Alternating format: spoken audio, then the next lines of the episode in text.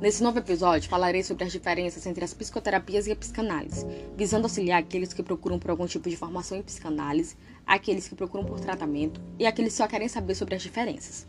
Para início da conversa, as psicoterapias elas possuem um saber teórico que foi estabelecido anteriormente ao site terapêutico, ou seja, antes da relação terapeuta-cliente, e que norteiam as condutas que são ensinadas a esse sujeito com o objetivo de pôr fim às queixas que são trazidas por ele mesmo. Prometem, de uma certa forma, um bem-estar, confia nessas questões causadoras desses conflitos. Além disso, se apoiam em pelo menos três elementos que vão se articular: o lugar do terapeuta, que é do saber, a direção do tratamento, que acaba por se estruturar para a resolução de um conflito, e o saber, que está diretamente ligado à ideia do bem-estar e à garantia deste. Por fim, utilizando esse saber prévio, o psicoterapeuta ele ensina para o paciente, por meio da reeducação, novos comportamentos que são eficazes para o sucesso do tratamento. Na clínica psicanalítica, a demanda que é dirigida ao analista se sustenta na suposição que ele sabe sobre as causas e possui as soluções dos conflitos.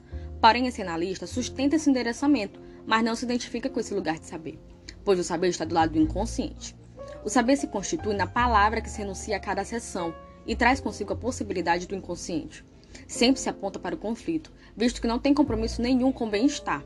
Na verdade, o que está em jogo é que na análise o sujeito ele possa se encontrar nessa condição e que possa se reconhecer nesses efeitos. Ou seja, se devolve para o sujeito a responsabilidade do seu tratamento, encarando-o como um ser autônomo. O analista, ele não abraça nenhum tipo de ilusão de que uma ordem irá proteger seu sujeito dos seus conflitos e exigências da sua vida.